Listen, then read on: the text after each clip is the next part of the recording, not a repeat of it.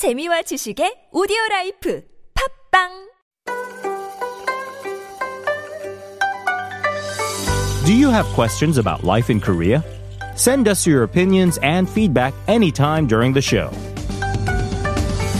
Simply text us at pound 1013 for 51 per message or chat with our team while you stream us live on the TBS EFM app or YouTube.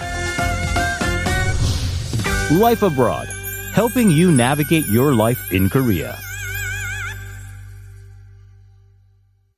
Let's now get an update on the news with Issue Today and Angela Chung. Good morning. Good morning, Sam. All right, so let's talk about some recent developments related to COVID 19. There had been some demonstrations by um, some establishments, especially gyms, about um, how they are forced to close their doors for now. So there have been some adjustments made, and starting today, indoor gyms will be allowed to operate under the condition that they can only accept nine people, and they have to be also children who are receiving some sort of physical education. Is that right? Yes, as much as it sounds a bit confusing, the Central Disaster Manage, uh, Management Headquarters did announce yesterday that some gyms can reopen, but only for nine or fewer children and students at a given time. This makes us question if we can start going back to gyms mm-hmm. or some yoga classes, but unfortunately, this isn't the case. It's because the main reason for the government to take this action is to ease the burdens of childcare. So the measure is in line with the same exemption given to some indoor training facilities that provide education programs such as taekwondo studios. Okay. So these loosened sort of regulations, what facilities are now allowed to open? So as long as a gym or studio functions as a uh, and registered mm-hmm. as an educational academy, it can open.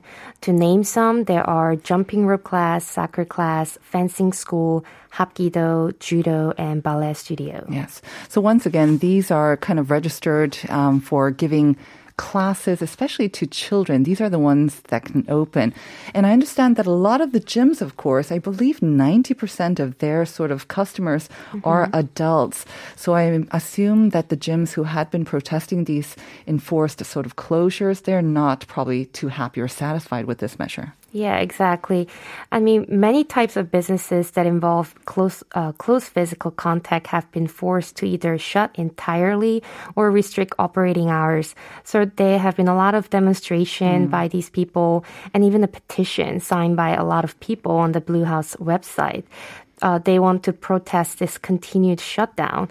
And I personally follow a lot of uh, people who run their own studios, mm-hmm. and they've been just uploading photos of their petitions mm. and writing about how they feel about this this new. Uh, uh policy because they're not too happy about this and right. they're confused. They're not very satisfied with this latest measure, right? Because obviously it won't affect them if most of their customers are adults. Right. All right. So that must have been some um, also causing inconvenience for you? You're not able to go to your yoga classes as regularly? No. I've been participating by Zoom. All right. Well, so it shows that, um, again, the gyms are not quite satisfied. What is the government response, or do they have a future plan for these gyms? So Son, Son Young-rae, the spokesman for the Central Disaster Management Headquarters, said the authorities do understand this pain and they will allow regular gyms and singing rooms to reopen after this 17th, as long as the health guidelines are maintained. Mm-hmm. And as we all know, the numerous owners have not been able to operate their businesses and make a living for the six consecutive weeks now. So the government stated they will categorize the types of businesses in as detailed a way as possible. And so they can do their best to minimize the number of businesses having to temporarily close. All right. Well, we are seeing that sort of trending numbers in the COVID 19 daily cases. They are slowly but surely going down. Hopefully mm-hmm. by the 17th, we can relax some of those measures. Now, on to some different news. Starting today, all foreigners entering Korea will have to have tested negative for COVID 19 and they'll have to provide proof that they tested negative before entering. Yes, so starting today, like you said, all foreigners who are entering Korea by air must submit a medical form, which is a result from PCR test, mm-hmm. verifying they have tested negative from their country of departure. So those who arrive in Korea by sea will have to do the same, but starting on January 15th. Only forms that have been obtained 72 hours before their departures to Korea will be accepted. So this is the strictest measure ever for um, incoming foreigners that have mm-hmm. been um, introduced by the government um, so far in this pandemic. Mm-hmm. I'm assuming it could be because of the new, very transmissible variant. Yes, you're right. So this is to prevent an influx of new coronavirus uh, variants circulating in Britain and South Africa. These new strains are believed to be up to 70% more infectious than previous strains and have so far pro- produced 12 patients in Korea. So Korean authorities announced to extend the bans on all flights from Britain by two more weeks, which is until January 21st. Okay, so that's regarding um, foreigners who want to come into Korea. Now let's mm-hmm. talk about how people here have been coping, not able to travel abroad. Mm-hmm. Let's talk about that, how people are feeling. So, Seoul Tourism Organization just presented a survey on how domestic and international people in six different languages feel about traveling mm. in the midst of COVID 19. A surprising result was that people around the world hugely depend on social media to quench their thirst with the frustration of not being able to travel as much or at all. Would you also say the same? Have you been able to satisfy your thirst to travel by just going on social media? Yes, I, I do. really? I look up a lot of pictures yeah. in the past or just uh, just images of different yeah. cities. For me, I take a different approach. I try not to look at them because it just makes it even worse for me. So I try not to. But I, I understand because a lot of people are on their um, devices and they're on the internet a lot more because we are staying home more in general as well. Right. So, as to a question which digital content stimulates their desire to travel the most, mm-hmm. many respondents said creators' travel video. Mm. Um, and this was the second most answer. Mm-hmm. But would you like to guess which was the first? well, I have to guess because you didn't provide the answer. and by the way, Angela, you should provide the answer for the host. but actually, yeah, I will. I will venture a guess. Um, mm-hmm. Maybe those like travel videos put out by like the tourism organization because like Korea, mm. of course, that went viral, right? Right.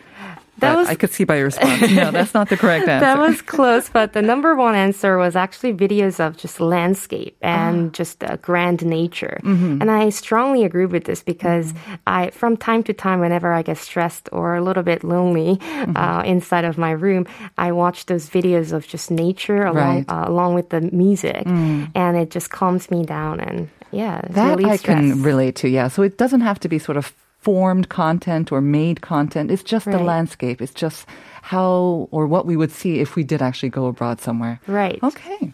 Was there any difference though in the replies between the Korean sort of respondents and maybe those from overseas? Yeah. So although uh, almost uh, 80% of both domestic and international people responded they would just love to go travel mm-hmm. abroad. Their plans for when were quite different mm. because um, domestic people said they would go overseas only when the COVID 19 comes to an end. Mm. Uh, but international people said they would have no problem really going abroad when self quarantine after overseas flight is no longer mandatory. And that would only happen if um, the vaccines become widespread, right? Yes, and I was quite surprised. Uh, just a few nights ago, I talked to my best friend in the states, and mm-hmm. she said she just booked a flight to Korea. Oh, and that for was when? Quite, uh, for this September. I see. Yes. Why September? Because of um, any special plans for September, or she feels that's when vaccines will be widespread and safe to travel again? Yes. Uh, she just booked it for September because it's her birthday, I and see. also, although she just really strongly believes uh, she'll hmm. be able to get a vaccine by then. All right. Well, let's keep our hopes um, our fingers crossed and hope that she can make it out here and that people can travel at least um, within the year. Thanks as always, Angela. Thank you very much. Have a great week and I'll see you on Monday.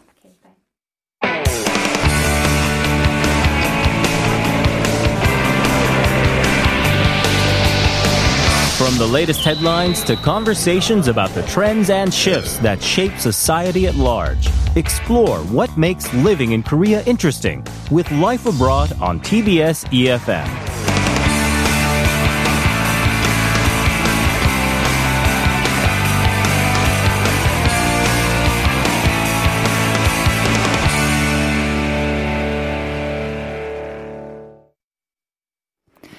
And it is time for Korea Unveiled, our weekly travel segment where we discover especially more of Korea's beauties and get some tips on how to enjoy it even in these times of the pandemic. So it's increasingly challenging, I believe, for Hallie who help us who helps us do that. Very Good morning, true. Hallie. Yes, I scramble a little bit each week to try to figure out what to promote, but Korea does have a lot of things mm-hmm. to promote. The tourism agencies have done a really well, a good job this Yeah. year coming up with videos and things for people to watch. Absolutely. And you never disappoint with uh, your sort of offerings or tips as well.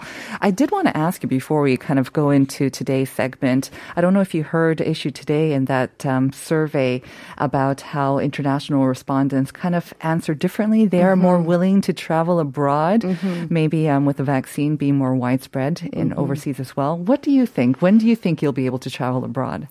Um, I I think you know I think a lot of the international respondents are probably thinking they would just go home. They wouldn't really be.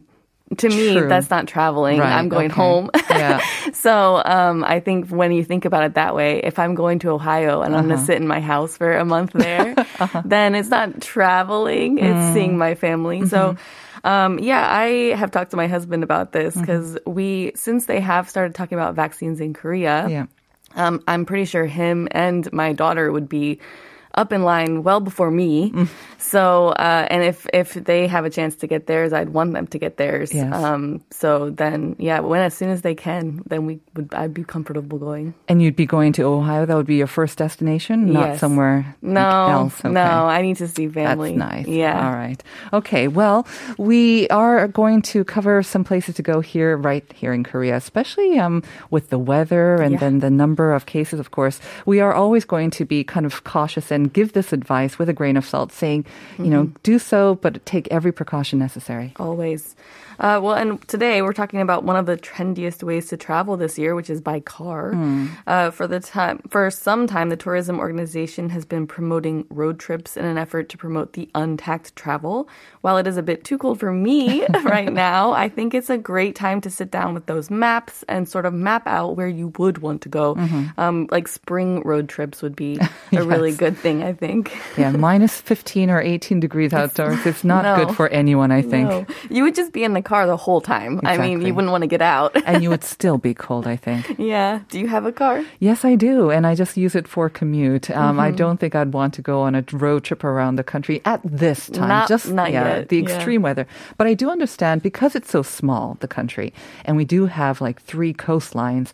It's a great way to travel by car. That's right. And if our listeners don't have a car, um, I will say it's actually not that difficult to rent a car. If you have a couple of friends, it's also not that expensive.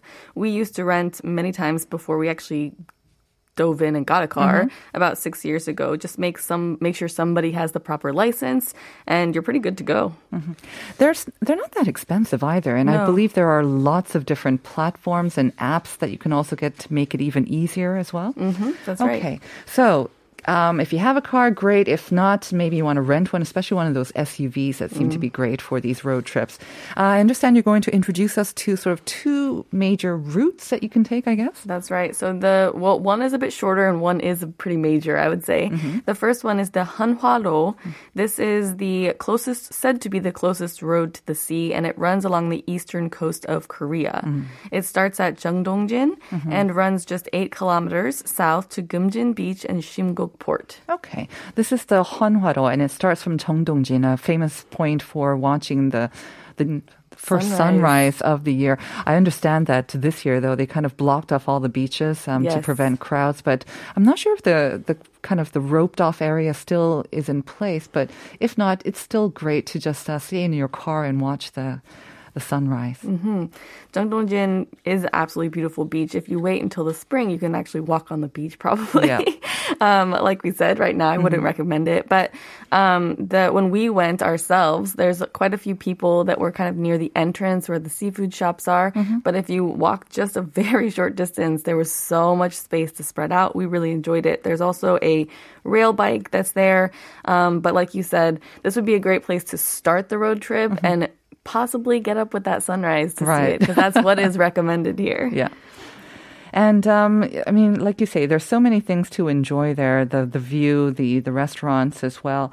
Um, if you do wait out for a little bit for the warmer months, um, I have to say that could probably be the best time. But Mm. I know someone who actually went during the New Year holiday, not to see the sunrise, but he said it was absolutely gorgeous. And because, Mm. you know, everyone's just kind of feeling trapped in their apartments and their homes and maybe even in the cities just to get out there and, That's and right. get some fresh, freezing cold air uh, can be quite refreshing. It is. It's a, definitely. I mean, along this road, you're just looking at the horizon and watching the beautiful blue water that's lapping against the white sand beaches. So it's definitely something to help calm those stressful nerves. The road cuts back in and ends just after a bunch of surfing shops. There are quite a few surfing shops. So when you see them, if you want to take one last walk along the beach, pull over and park and take a walk in the area that's just north of Geumjin Elementary School. It's another quieter area with great sandy area, uh, beach and the water views, of course. Right. This area south of Gangneung is one of my favorite places to go. It's beautiful. In the summer, I also talked about our trip out to Donghae, and that's just a bit further south from here. So if I were doing this particular road trip myself, even though I've done many of the stops already, um, I would also just keep going a bit and end at Donghae because there's a suspension bridge, the beach, the sculpture park, and plenty of restaurants there, which make for a good dinner. Right. I've been to Yangyang, and that was um, during the summer a couple of years back. But like you say, um, I have to say, I was almost surprised at how clean and how beautiful the beaches are. It's kind of almost made me, in a strange way, is this really Korea? It almost makes you feel that you're somewhere in Southeast uh, Asia where they'll have those white, beautiful beaches and clear blue waters. So it is absolutely gorgeous in the summertime. But again, in the winter, you can avoid the crowds and that, get that fresh air. And it's a very trendy kind of um, coming up area as well. Lots of young people setting up their own businesses. It is. Worth I, checking out. I will say though, the good thing about doing a road trip is that if you are driving and you notice that in areas where you want to stop is busy, you just don't. You just stay in the car Mm-hmm. Yeah. because there will be a place that is not as busy, Yeah. and it's all coastline. It's all beautiful over there. Like you say, Honoro is said to be the closest road to the sea in um, Korea. So I've actually heard a lot about about this, or a lot of good things about Honoro as well.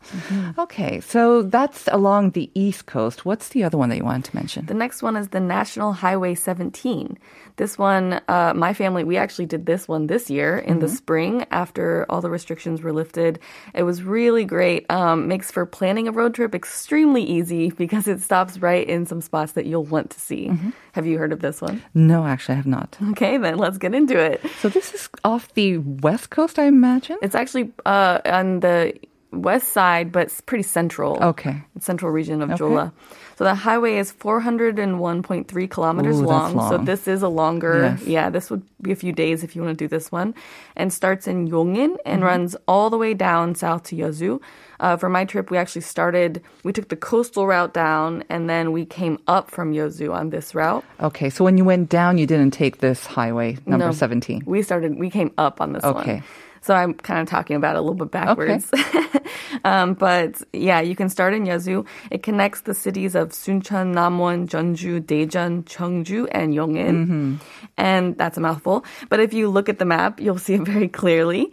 The route runs parallel to the expressway. So if you also don't want to sort of take your leisurely route up at any point, you Right. just hop onto the expressway and you can end up back in Seoul pretty quickly. I'm recognizing some of those points that you introduced um, on earlier episodes as well, like Yeosu, Namwon, Jeonju, Cheongju, and Yongin, uh, well-known kind of spots for their uh, cuisine, I believe, as well as they have some local attractions. So once again, if you get off the main highway and go along this national highway, they always allow you to make little stops. It's always It's a lot easier to a pull lot over. easier. Yeah. Less um, crowded too, usually, aren't they? Definitely less mm-hmm. crowded, yeah.